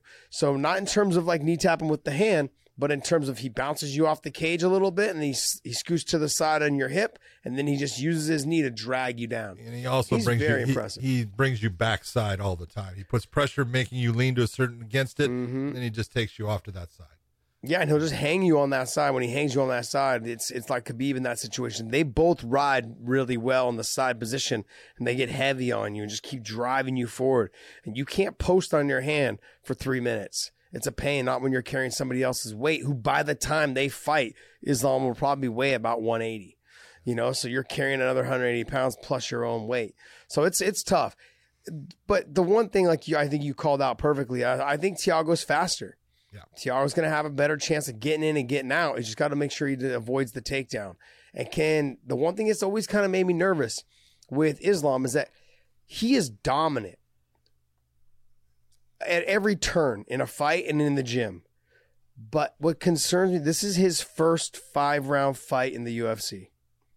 I'm a little nervous because I've seen with the Nik Lentz fight, and I've seen with sometimes he tends to, because he does use a lot of strength, he does tend to slow down. And so as the fight goes on, if he doesn't, because he's nasty, strong on top, he's got great submissions. He's got better submissions than than most of the guys in the gym. I've seen him train with top level black belts, top. I'm talking about world champions, and just dominated them, dominated them, made them look like they didn't belong on the mats at all. And I was like, wow, he's actually calling out what submission he's going to get on top level black belts that have won worlds and just dominating them. Like, oh yeah, I'm going to get him in this, and like joking around and friend, you know, being friendly about it, but just just demolishing them. And I've seen him do it. And so he, if he, but can he, if he doesn't get it, is he going to end up like Vieira, Rodolfo Rivera, where he gets tired chasing Blows submissions? up. He doesn't chase submission, but he, he gets to the position where he's used a lot of strength with the Nik Lentz. He looked pasty pale white going into the third round because he looked so exhausted. And I was just something I captured when I was watching that fight. I'm like, how are you tired? You're never tired in the gym. But he was tired. You could see it's the adrenaline, the you know the you know being on the Pressure of big the stage. Yeah, pressure of the fight. So I'm not sure. I, I think this is going to be a big test if he's ready to be the next the next run at the title for the Dagestani guys. And so we're going to see. It's it's a big it's a big chance for him, a big chance, a big big opportunity for him to capture it. We'll see. I wish him the best. Even I'm though, sure even though, you do. even you want to see the- him go to 20 wins with one loss. I understand. Yeah, yeah, and I feel bad. It sucks because I would have loved to have seen him be undefeated as well right now. Young in his career, he got he got clipped and fight was done, and just it sucks. It sucks for him because I know it was just one of those fights like shit. You got you, you got caught, you know. And uh, but biggie. that- here's the thing: the speed, the speed was a factor in that fight. That's right. He got clipped and he got caught. That could be the same type of situation here. But I think he's gotten a lot better. He's gotten way better since then. I know that for sure. But uh, we're gonna see. This is a big step up for him. Good stuff. A lot of guys said they want to fight him, but then none of them, when they like UFC said, when we Nah. called them, they said, "No, no, I was kidding." There's not a lot of guys that want to No, right no, now. no, no. Have you noticed when when he starts calling people out, there's no response? oh, I think it's great. People know. All right, all right. Well, hey, uh, Dave, what else you got for us, buddy? All right. We only have uh, one real other piece of news that's um, separate from the corner thing. It's still kind of is tied in with that main event, but um, Colby Covington came out and said that he wants to settle his personal rivalry with Dustin Poirier um, inside the octagon. Interesting. Good. That that's awesome. Colby, do yourself a favor. There's this guy named Kamaru Usman. That's the guy you need to worry about. He's in your weight class. He's the champion there. Dustin Poirier is in a different weight class. He doesn't even fight in the same weight class as you right now. If that fight someday comes to fruition, awesome. Right now, you better start worrying about Kamaru Usman. Yeah, yeah. He's Just he's got a Just Yeah. talk. just look, I love the shtick that he does. He's gonna keep doing it. It's getting him attention, but he's gonna end up like the Josh Koscheck. He's I think he's already there. He's actually worse than I think Josh Koscheck. Like Josh, he he couldn't win people over because of the Ultimate Fighter, and everyone hated him after that. So he just played the heel the rest of the, his career. Exactly. But as soon as as soon as you start losing, it just gets worse. And I think it becomes one of those things where now it starts fucking with your own mental. Because you've been the heel and now you're losing. See, when you were the heel and you were winning, you can do it. you can do it. Mentally, you're prepared. Like, I got this shit. I'm gonna beat this guy and beat this guy. But after after Koscheck lost, he lost five in a row, six or five or six in a row. Like he just after he lost to GSP, he lost five or six in a row after he made his run. Never the same. You know, it was just never the same. Once because not only are you reading all the shit that goes on in the in the media, but all the interviews, all the people that are doing the interviews with you, they're asking you negative questions. You're having to answer negative questions. It all adds up. It starts fucking with your mind, and you just can't perform. You're, you're thinking about it in the gym. You're thinking about it at night when you sleep. You're thinking about it right before the fight. You're thinking about when you're in the cage, It's- when you're in the back warming it's up. It's very hard to Yeah. be somebody you're not. Yeah, You know, and this Yep. is where you know people could sit there and say, and you know, if you're actually someone that likes people and enjoys being around, and you got to play this part. The guy that you know really did a great job. I can remember when Josh Koscheck would come into the arena at a UFC when he wasn't fighting, and the boos that would go Oh. off were unbelievable. And it was him and Michael Bisping. You know, but Michael Bisping was the same thing. He had the same. People hated him, and you know, yeah, Michael used it. He played it. He played it well, and he was able to actually turn it around and become the good guy. It was basically after he lost to Dan Henderson at UFC 100 when that big old flying elbow that Dan Mhm. threw at the end. it kind of changed then for Bisping, and people started liking him. And now, you know, he's he's beloved. You know, you, you go back to the the days of 2007 and stuff. People, he would walk in the arena, they would boo the hell out of him. Yeah. And it's not an easy thing because Michael's he's a good guy. He, he's a really good guy, and so it's tough when you're that good guy to have people booing you that don't even know you. You know, it's tough, and, and it can affect the fighters. And it's this is where we say being the heel is easy when you're winning. Yep. It is not an easy thing to be when you're losing. Nope. And I think Col- I think uh I think he's gonna find out. Colby's gonna find out. Yeah, He's gonna be like, oh shit, like because he's lost now. He's come, he's he's got he's got he's got the loss to Usman. if he then he's loses got again He's got the him, one win over T Wood. But if he loses again, it's going to be that snowball effect of who he fights next, and uh, like then I mean, like once you've lost twice to the champion, Usman's going to be there for a little bit. They're not going to give you another shot here anytime soon, so they're going to start just weeding you out. You're going to start you're going to be the gatekeeper until Usman loses the title. That's really what it's going to come down to. I don't know how I feel about him calling out Dustin. It's just him trying to get into the, into the headlines after Dustin having a great performance, Yeah. you know, and doing what he did against uh, Conor. they're good not stuff even the same Dustin. weight class. Call out Jorge Masvidal. But I'd like to see Dustin go up though. I wouldn't mind. I wouldn't mind. So, uh, all right, what else you got for us there, podcast Dave? Do you want to jump into some fan questions? Let's, Let's do, do it. it. Let's do some fan Q and A. But first, but first, make sure you guys go to our Weighing In Shorts channel, hit that subscribe button. The link is in uh down below, um, and so make sure you guys do that as well as subscribe to our channel and share our videos all around. We appreciate you guys. Thank you guys so much. And uh, let's get into these Q and A, baby. Um, all right. So the first question comes from I was talking to you though. I was talking to you, baby. I was talking to you. which baby? You baby. I love me some podcast, Dave. I bet you, I gave I gave Chin a little bit of love on on the uh on the fight companion. I bet Dave is getting all Uh, butthurt.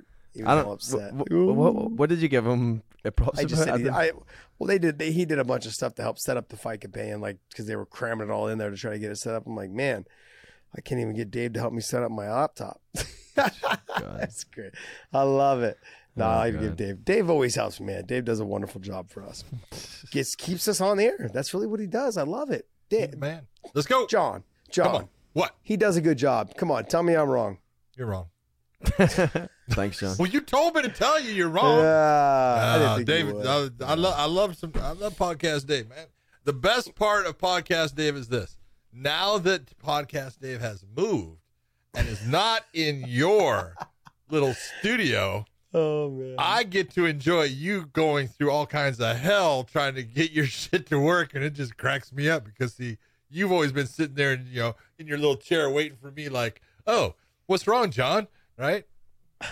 Now you know. But the the worst part is, is it nothing. It's not actually hard stuff. It's things like, all right, Josh, now click the left click, and Josh is like, I'm clicking, I'm clicking, I'm clicking, and I'm like, okay, you clicking left or right? I'm clicking the right one. No, the left one, Josh. Oh, okay, it worked. Uh, It's shit like that where it's just funny, man. You just you know those four I've brain got cells it you down. have. Josh. Look, look, I brought everything down to, Well, to, to film the well- show at Brendan's. But yeah, go ahead. Did John. you just say you've got it down? I think I've got it down pretty good. I, do you do you know how often Dave and I have to watch your navel in the camera as you're trying I to love it. figure things out? Hey, you're lucky it's not my balls because Oh, dude, it has been. it has been. uh, real quick story, guys. This is funny. I Dave was in here in here uh, working, getting set up, and I just got done teaching class, and I came in here, and David left the the studio when he was living here. He had left the studio to use the restroom, and I was like, okay, I was all sweaty. I was like, okay, I got to change out of these clothes. So I looked around. Didn't see John wasn't brought up on the Zoom on the TV like he normally is, so I didn't see John. But the GoPro is pointed right at me, and I sneak behind the door, or not the door, the uh, the chair, and I change. And John's like, and I can hear John in the headphones going, "Oh yeah, baby, Oh, I see it all. I It's see it all." there. then I start going, my eyes, my eyes. Oh man, oh man. So yep, John see me naked. Uh, It's- oh, it's great. give me Great. twenty bucks. I'll Oh, say it was impressive. Uh, Josh, you have no idea how many times prior to that where I've had that live streaming on other other websites. Oh jeez, man, jeez. uh, you're you're famous and you don't even know it. Yeah, it's all right though. Hey, I wonder if I'm getting. I, I want to. You should have told me, man. I could have hooked up a Venmo. They would have paid me, paid me a little bit to do that. Yeah, Oh, he- no. he, will get his own his his own fan only fans Only, or whatever only it is. fans. Yeah, it. Only fans or fans only? What is Fans it? Only only. fans. OnlyFans. Only, only fans. Yeah. All right, let's jump into these Q and A's. All right. Luis Flores asks for both John and Josh, who has a better chance to beat this version of Francis and Ngannou, Derrick Lewis or Cyril Gane? No. Oh. Um. Jeez, man. Actually, that's kind of a hard question. I was like, oh yeah, for sure, Cyril Gane. But then I actually am like, No, I don't can think take so. a shot. Yeah, I think Derrick probably. Yeah, I think Derrick is actually a harder fight for uh, Francis in the fact that Derrick is awkward. That causes him problems. Derrick is very strong himself. He hits really hard, so Francis is a little bit hesitant to throw at times based upon how awkward Derrick is. Cyril's got a very smooth style. That's easier sometimes for someone who is capable in the stand up to be able to time and things where Derrick just doesn't have that smoothness to his game. I think Derrick Lewis is actually the harder matchup. Yeah. No, I agree. I agree. I think the hardest matchup for him though is Jon Jones. I know he's not on that list, but I think the hardest matchup for him is Jon Jones. Just the athleticism, the that front thigh kick's gonna be The a factor. Just, the the, wrestling. the fight IQ, yeah. what John can do and how John can change in the middle of the fight makes him a handful. Yeah, I, but I think there's a good chance Cyril Gane beats Derrick Lewis. Just styles make matchups. Yeah, that's really what it comes fights. down to. That's it. Styles make matchups. But can Cyril Gane take Derrick Lewis down for five rounds if he needs to? I don't know about that. That's the other thing. See, and all Hmm. all Derrick needs, and we've seen it when he fought Volkov. He only needs two seconds, one punch. one. Yeah, he just need he needs he needs the the two he needs the two hits. Him hitting the body and the body hitting the ground. That's all he needs right there. So he's a he's a dog, man. He's he's I love watching him fight. He's just fun. He's great post fight interviews Yep. because my balls are hot. He's a good I love guy. because my balls are hot. it's great stuff. Uh, but yeah, I'd have to probably say Derrick Lewis is the tougher fight for him. What else you got? Tony Montana asks, question for John, how do you react so fast to quick stoppages? Were you doing any kind of reaction training? No, you don't. To say you do reaction training, no, because uh, every fight's different, and you you're looking for certain things. Uh, what you do, the more you know you see fights, and the more fights you do, and this is why I always say, you want to be doing a lot of what I call repetitions. The more fights you do, the the better you are at seeing things. And I, I do it all the time now. I'll I'll see a, a guy get hit, and I go, he's hurt, and I he's hurt. Trust me and then all of a sudden you see he starts to do this buckle. You start to see things fast. And when you when you can slow it down when you see it and you know exactly how you know where the guy's hurt it slows the fight down for you. And so it makes it easier for you as the referee. But it takes time to get that. You know everyone thinks that oh i could do this. You know i, I the one of the best things i had was i had the command program where I would teach, you know, people, and a lot, some of them were, you know, uh, a lot of high level mixed martial artists, guys that were coming out of the the fighter realm, trying to be in the officiating realm. Some were guys coming off of the uh, their couch because they knew they could do this, or so you know, all this stuff. The best part was putting them in a cage the first time and and having fighters in there and telling the fighters, okay, this is what I want you to do, and and they're going slow and you tell you tell the person in the cage, you know, just move around with them. Once we get past a minute, I want you to start. If you see something, I want you to start to handle it. I want you to call out what the foul is. Start to just tell them, hey, you know, don't grab the fence, don't grab the shorts, you know, let go of this, you know, whatever it's going to be. And so the you know the, the one minute would go, and then all of a sudden they're going right, and I would do the minute to try to help them, but it would just cause this whole progression of they were just letting everything go. And all these fouls are happening and you and you would stop it after about three minutes right? And you go all right let's talk about this. What fouls did you see? There wasn't any. I didn't see any right? And then you go uh. okay everyone on the outside start naming the fouls. And they people were you know 20 fouls later they're going there's no way that they yeah. It, Oh, yeah. you know you've, you've got to get used to seeing things and understanding how to deal with them. And that's all part of you know your progression as an official is knowing exactly if something happens what do i do and how do i do it and then being consistent with it. Well, let me answer that question a little bit better than you did. Okay. Okay, go ahead. The question was question. Can you read it again there, podcast Dave? A question for John: How do you react so fast to quick stoppages? Were you doing any kind of reaction training? Yeah, his reaction training was making sure that he was always in the right spot at the right time to react from the view to see the most damage. There, simply put. So Very when I fought Patricky, he fucked up. That's really what it came down to. When I fought Patricky, he fucked up. But bottom line is, that's the way he reacts so fast. He's in the right place at the right time, majority of the time, except for the one time, or maybe multiple times, but just for me, my. um, but good stuff. Yeah, no, that's that's kind of what it is, though, right? You got to always make sure that you've always got you're always in that right place at the right time and knowing what you're looking at. Yeah, you're trying to put training. yourself in the right place. Is it? It's like anything. It's just like the fight. think like and uh, I didn't know this. I I didn't know this until I started working for Bellator with with you and then doing the commentary. We were talking about, hey, how come I can't see the fucking angle I want to see? Like, why is the ref not there? Well, because the camera's not seeing the angle we want to see because the fucking ref's in the same position. That's where the ref should be. So when you see the camera bouncing around, it's because the ref's probably walked into the the camera view and is blocking your shot. So every camera, ang- yeah, they're taking the best angle. So they're doing their job. So when you say like, "Oh shit, that's a great position," well, it's probably because the ref was about to walk into that scene or into that shot and scene into that scene, scene. like a porno, like, a porno scene or something. no, but like he's about ready to walk into that shot, and so they had to switch cameras to another angle. And so, um, yeah, I didn't know that though until I started working with you and working with Bellator, and we started walking, watching the. All oh, the re- re- the referees are, are the director's worst nightmare. yeah, they hate him. They hate Oh, it's, they're they're the best. Because Uh, it was else? Anthony Giordano from the UFC always used to say, "John, can can you not stand in the?" I said, "No, can't." So I said, "Anthony, you you want that shot, right?" And he goes, "Yeah." And I said, "So do I." yeah. he would hate me. That's Yeah. just the way it is. What else? Next question is from Water Legend seventy two asking for Josh and John, who do you think holds the lightweight belt at the end of twenty twenty two and whose hands does it pass through? The end of 2022. Yeah, so Wow, not that's a the end of this year but end of next. That's oh, wow, that's a long time. Do you want to see these rankings? Yeah. Yeah, you need I to. think it's gonna it's gonna be. I think it's gonna at the end of 2022. Mm-hmm. I'm gonna say it's either gonna be Dustin Poirier or it's gonna be Islam. wow. It's gonna be one of those two guys. Bless me.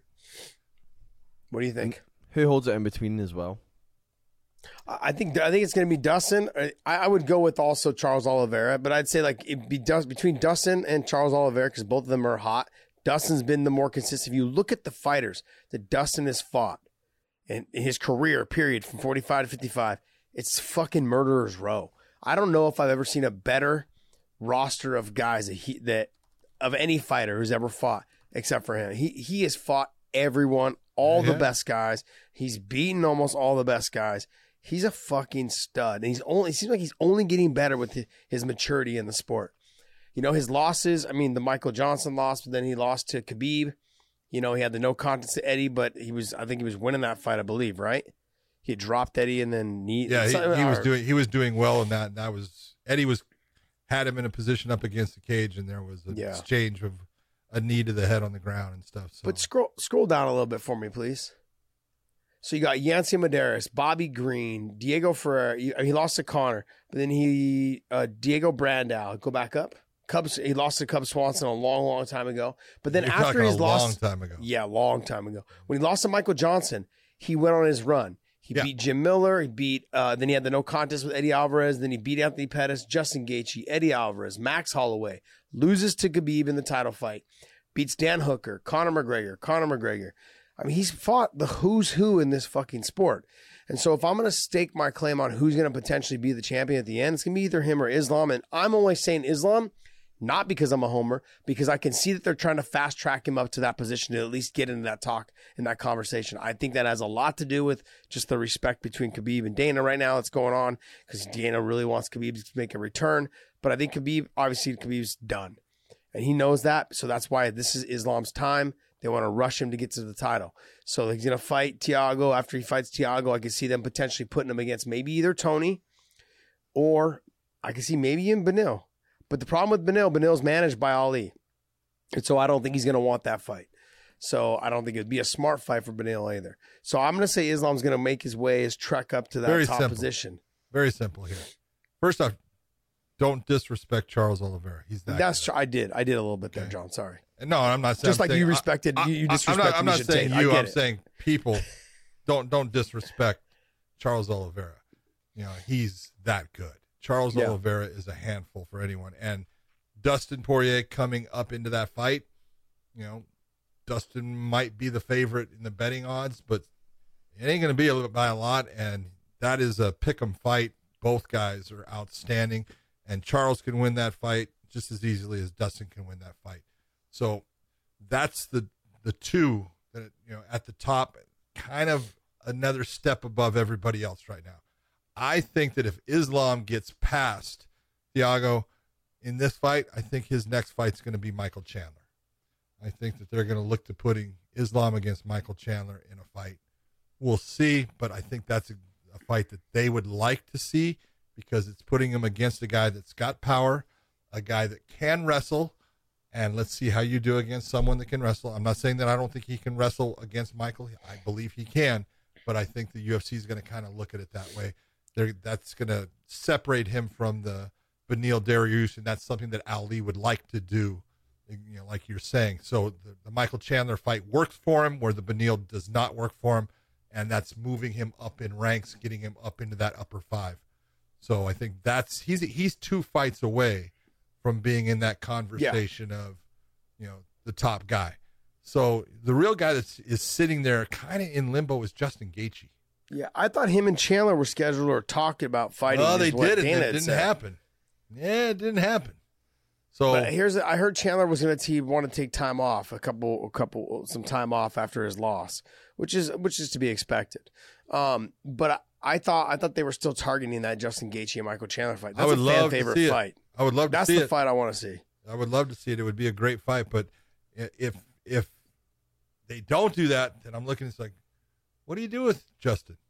You know, that's that's a fight Yeah. where you know a guy that you know he can beat anybody on any given day, but they just Well, don't he- have. he's him. managed by Ali as well. I know. Yeah, I I would know. say I would say Islam. I think they're gonna. I think Ali what Ali does is he just talks hella shit to the guys that he wants him to fight. That he wants his guys to fight. He gets on there. He talks hella shit to Tony Ferguson. He gets on there and talks hella shit to Conor McGregor. And those guys, what they do is they continue to go out there and fight his guys. Don't take those fights. He knows because he sees a weakness in what you guys are doing. Like, don't do those. Don't take those fights. I don't, I don't know. Anyways, Tony, the, I, I think that Islam, I think Ali's going to try to match Islam up against Tony. I think that's what he's going to try to do. Yeah, but you, uh, okay, think about it. If you're the UFC, you're looking. You put you take Islam, a guy who's you know 19 and one. We'll say he he gets this win. He's 20 and one, and I'm going to put him against Tony Ferguson, who's coming off Three, of several lost losses. three, lo- three losses. Yeah. Yeah, no, but here's the thing: he's still ranked higher than him. So yeah, you could say that. I mean, Islam's ranked number eight or something like that, and I don't Tony's know. ranked number Nine. six or nine. Islam's you know, nine, so I I understand what you're saying. I get it. I get what you're saying. I do. But I think that Ali's going to make a push for the Tony fight. That's what I think, or, Yeah. or the or the uh, or the RDA fight. I mean, that's a good fight as well. that would for, be for that would be the and the, the RDA fight is the one fight I'm looking at that Justin Gaethje. I can Yeah. see them taking and putting Justin against RDA. That's good. We'll see. I guess we'll see. Go ahead. Next one. Um, Sorry, guys. Sam McLean asks, should Conor McGregor have stayed at featherweight longer or just never moved up at all? I don't think he could. Yeah. I Yeah. think I think he was losing so much weight that in the end it was starting to uh, really get to him. I think he had to make that move up. You know, he's Yep. he's not a small guy. You know, he's it's not like he's gigantic, but he's got a lot of muscle on him. He's got big, heavy thighs. He's very athletic in his build, but he's not a small frame guy that, you know, when you look at him against, you know, people sit there and say, "Oh, he can't be a 170." Yeah. Now he's not a, a huge frame 170er, but he carries it well. You know, and 155 is the perfect weight for him, I think. And 145 was take a look at, you know, some of the pictures in the weigh-ins and look at how just dehydrated, leaned out, nasty looking he looks at some of those weigh-ins, you can only do that for so long before it Yeah. really starts to have an impact on your health. No, I agree. Yeah. I don't have anything to say. No, I don't think he should have stayed at featherweight. That's kind of the answer to the question. No, I don't think. He, I, I don't know if he probably could have, but I just don't think it would have been smart. I, I don't think he could have. I think the it other thing gonna- as well, would you affect just you just knocked out Jose Aldo. No one else could touch Jose until he went in there and did that. Like, you just leave it alone. Like, just bounce, get out of there. That's he did. He did. He. We're sitting here talking about should he have? Or you asked the question was should he have stayed at featherweight a little bit longer? No. Yeah, you just knocked out who people thought was the greatest fighter at the time, or Well, was the no, goat at that. the guy who's been the greatest featherweight there's been. Yeah, absolutely. And he knocked him out in 13 seconds or something like that. So I think I think it was very well played by Conor. Bounce out of there when you can, make more money, do all the things he did. he, he was very fortunate to do everything the way that it needed to go for him to make a ton of money. Uh, what else? Next question comes from Ocean Zero. Asks who asks for Josh, what was the hardest food to cut out when you were cutting weight? It wasn't so much food; it was soda. I have I have one of those. I love soda, man. He Yeah, I loves was never- Coke. I do. I love. I love. I love. Uh, I love cherry coke. I'm a cherry coke guy. I like Dr Pepper as well. And I just started recently getting on this Fanta kick, the orange Fanta. Orange Fanta. Yeah. I. I don't know, man. I just. I can't. I. I actually. I've stopped drinking soda the last since I got back from since before the Bahamas. So I didn't. When I went to the Bahamas, I didn't. I didn't uh, have any soda there. Um. Yeah. I just. I don't know. That was the hardest thing for me ever. I would actually. I wouldn't stop drinking soda until about four weeks out. The month out, I wouldn't stop. And I'd only have one a day for the last like the, the two, three weeks before. I'd only have one a day and I'd have it at lunch right after training with my chicken teriyaki, with my chicken with my chicken breast and my and my uh sushi.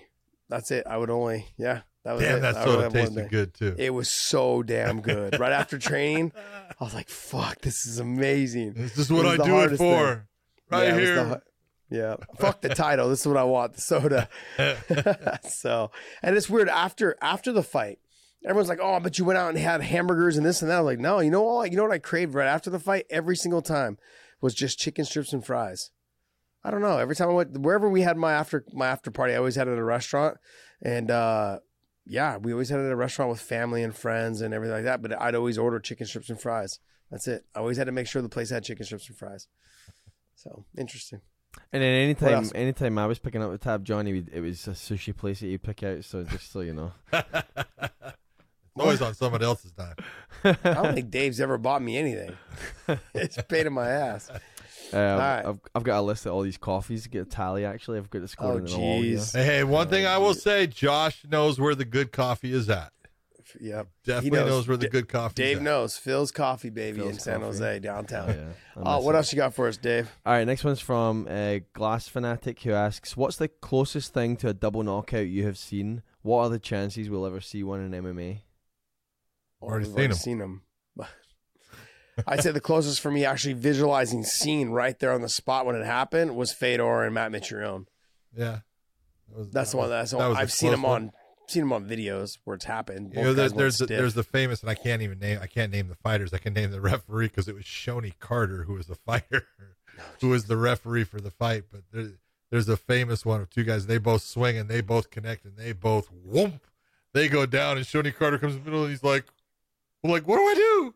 You know, and it's like well, that, that's called a technical draw. Both Wow. guys are out. You know, neither guy loses, but it's a technical draw. which means neither one of them gets their win bonus. Promotion just fucking just, Promotion uh, just got happy. capitalize. Yep. That's it. What else? How many more? Four more? Four more. Three.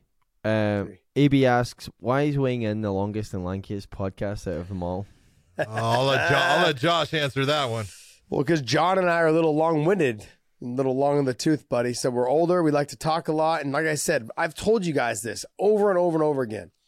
John and I started this podcast because at the end of the night, after every one of our shows, we were the last two at the bar, fucking still nerding out on fights. That's what it was all about. So, I mean, I never thought I'd be clicking with an 80 year old, and we just happen to click. And the fact that we can sit here and still keep doing it and we're having success, we fucking love it. So longest and lankiest has nothing to do with the fact that John's like seven foot nine. Seven foot nine. Well, no, everyone's five six. what you guys are talking about? Everyone's five six. Everybody. Come on, guys. Yeah, this is uh we do we do like to have a long show. Um, we've had complaints sometimes, and we've also had a lot of people like, "Hey, keep the content coming." Look, I can do two shows, three shows a week if you guys want. To just break them up, but it just doesn't make any sense. Just sit down in your car, whatever it is you're going to do, and listen to the damn show. Just shut your holes, okay? just sit Okay, there and listen to the thank you very much, ladies and gentlemen. Yeah. We're out, right? Yeah, I love you guys. I love our fans, man. They're pretty good. Keep- listen, You know the Oh, comment sections though. The comment section on YouTube starting to get a little negative. Let's tidy that up. Come on, guys. Let's go. Oh, Keep that'll work. Keep it clean. All right, let's go. Ne- Next one um, from Aces Wild MMA. Um, Big John, did you consider GSP downward kicks as stomps when you refereed his fight? No, they're called axe kicks. And understand, okay, you are not allowed to stomp on any fighter in any position other than in the stand up position. You can stomp on the top of his foot. That's basically it. Okay. If you're, if a fighter hits the ground, you can't even stomp on his foot. You can't stomp on his hand. You can't stomp on his leg. You can't stomp on his body. But, and this is the question a lot of people always said, what well, if an axe kick, that's that could hit with the bottom of the foot. Understand the, the terminology. It's called what? An axe kick. So if I'm allowed to kick the body, which I'm allowed to kick the body of a grounded fighter, I can't kick them to the head, but I can kick their legs and I can kick their body. So if I use a legitimate technique called an axe kick, and my heel comes down and even the bottom of my foot comes down in that and it's a legitimate use of that technique we don't call it a stomp it's a straight legged axe kick and it's legal You just you. Uh, this is just goes to show that fighters like we don't know the fucking rules. no You baffled me for a second. Go So ahead. if I take you down and you're on all fours, Yeah. and I have my hands locked around your waist, and you're Yeah. on all fours against the fence, and I Yep. stand up but I still have my hands locked, I can't stomp your, I can't like stomp on your your ankle or anything. nothing. That's weird to me. yeah, That's- see people I they don't know. You cannot now can I drop my can I drop my shin on your yes, leg? yes. Got it.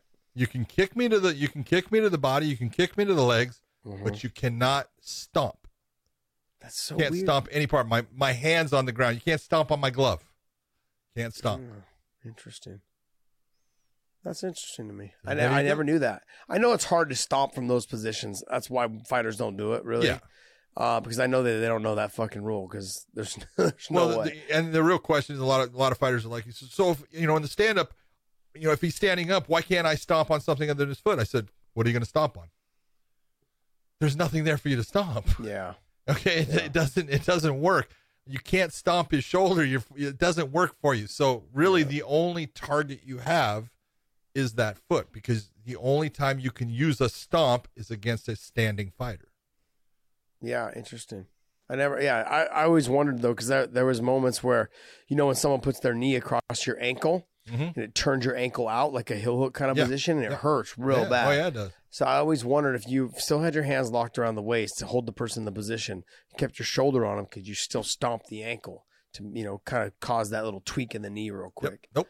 Yeah. If he's on the ground in any fashion that he's a grounded fighter, you cannot stomp on any Didn't part of him know at that. that time. Didn't Stomps know her that. I'm out. fucking I'm geeking out right now. Didn't know that. All right, uh, what else? The last one, again, sorry, Jo- it's for Big John as well. Uh, it comes No, from it's all right. Forrest Schultz, who asks Big John, was there ever a fight you didn't want to be refing or didn't think it should be happening? Yeah, Oh shit. absolutely. oh, let's go. Let's go, Big John. How many? Name give give me the one with the that was the most high profile. oh well, the people are gonna, you know, oh my god, listen, you know, Kimbo Slice versus Dada Five Thousand. I was gonna say. I was like, you. I was like, I don't want to do that fight. Now there's many fights that I've, I've basically said I don't want to do it, and then I'm given that assignment and I end up doing it because that's my job. But you know, many times, and sometimes it's against, you know, it's the main event of a of a big show. BJ Penn's going to fight Yair Rodriguez. I didn't want to do that Mm. fight. I went in there and said, "Man, I don't want to do that fight." You know, uh, Gina Carano was going to fight Cris Cyborg. I went in there going, "I don't want to do that fight," and I was happy when uh, when Josh Rosenthal got the assignment. I was like, "Yes!" So Yeah. absolutely, there's times you don't want to do and it's based upon certain things. You know, your you know personal feelings or knowing someone at times or real or thinking that's just not a fight that interests me. Yeah. You know, and at the time, uh, the Dada and Kimbo fight didn't really interest me. I didn't think it was going to be a good fight. I didn't think it was a good uh, representation of the sport, but it was what what it was, and so I got assigned to it, and I did it to the best of my ability at the time, and I almost killed both of them. Yeah. So But it's not good. but still still one of the most viewed Bellator fights in, in Bellator history. See, and that's where you look and you go, it's Yeah. crazy. You know, it's crazy. Yeah. And Kimbo had that. It was all Kimbo, and and uh, Kimbo had that that it factor. And yeah, but it- Dada had a big following as well, and there was a lot of hype that came around the the publicity that went back and forth on that. oh yeah, What, what was his guy's name? Something Matty Ice, oh Mikey, the guy- yeah, Mikey Icy, Ice. Icy Mike, Icy, Icy Mike. Mike or whatever they that's, used to promote that's Kimbo. Kimbo's guy. Yeah. I mean, they just they had that Florida market just captured, and that's what they, you know, was You know? beautifully done in terms of how they marketed that fight.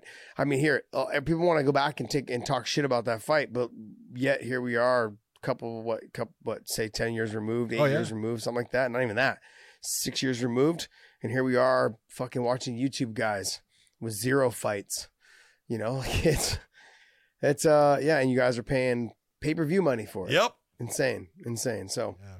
Anyways i see i see a lot of what what uh what that fight got a lot of heat for people are now tuning in and now it's headlining all the mma news and the boxing news and all the other shit so it's it's uh we've gone full circle of oh that's that's disgraceful to the sport to oh shit let's pay 80 bucks for that fight stupid Yeah. yeah. anyways all right Let- Let's let's be honest about this. You know, because you know, I'm saying that I want it to be known. I loved Kimbo Slice. He was a great guy. He, was. fun to be around. He was a gentleman. He he had a great great personality. And so it wasn't that I didn't like him as a person or anything like that. I just looked at the fight. It was it was the whole thing about you know the battle of the backyard brawlers from Yeah. the Miami area and stuff, and it was you know Scott Coker was the one that put it together. He was brilliant putting it together because people watched it. And really, when you're a promoter, what do you look? You're looking for eyeballs, and that's what he got. So it was obviously I was wrong and he was right. Yep. I mean, no, he was good at what he did, man. They Yeah. did a great job promoting that fight. Got a ton of uh, what three and a half or four million views, I think, is what it got, something like that. Great job in marketing the fight. You know, it was a really weird fight. Weird. it was a really weird fight, but it was it was very entertaining. If you were in the arena, it was it was fucking crazy. The arena was going nuts. Yeah. It was nuts. Um, all right, guys. Well, hey, that wraps up our show. Hope you guys enjoyed that that uh, fan Q and A. But first, click the link in the descriptions for the Clips channel and subs. Make sure you guys follow our shorts, our our Weighing In Clips channel, and our shorts uh, there. We've started a new channel, so so hit that thumbs up there as well. Hit the subscribe button. Click the bell to stay notified on when we drop our new shows. The arrows are t- pointed down below. There's the bell. Hit the notifications. Boom. Also, go to prowrestlingtees.com slash Weighing In. Use the promo code and still and pick up uh, any of our shirts that we have up there listed. I have some artwork coming in for a new shirt. Uh, the guy's just finishing the artwork that he started three months ago. He's just starting to get it finished up. There's a lot of details into it and stuff, but this guy's an amazing artist. He he does a lot of stuff for Marvel comic books, and so it has a little bit of a comic book kind of feel to it. So hopefully he gets that to me. Hopefully by the end of the week is what he's saying. He's trying to wrap it up by this weekend. So once I get that, I can get that scan, and maybe we can make a shirt out of it. So that would be a dope shirt to have. But um, I think that's pretty much about everything. What do you guys think? I hope I don't have antenna on the Nah, shirt. you Marvel comics. But you know what? I saw the the final, like not the final. He's, he's like, I got a lot of touching up to do. But I saw you are huge. I guess that's why we call you Big John. but in the video, like in the in the in the drawing, like you're huge. Like you, I put me next to you, and you're a lot bigger than me, which is in reality though too. But yeah, it's, it's pretty. It's a pretty good. It's a pretty good design. I like it. All right, Hulk like. I like that. Yes, yeah, Very you nice. are Hulk like. Yeah. Ugly green. what else we got? Nothing else. Podcast, Dave. You got anything else for us? Nope. Nothing else. Nope. That's a good just- nope. I know it's going through my brain there. Well, that must have been hard. That didn't. That didn't take long. Well, to everybody out there, thank you for listening in. Watch the fights. We've got the UFC. We've got Bellator coming up Friday, the UFC on Saturday. Enjoy those fights, and we will see you.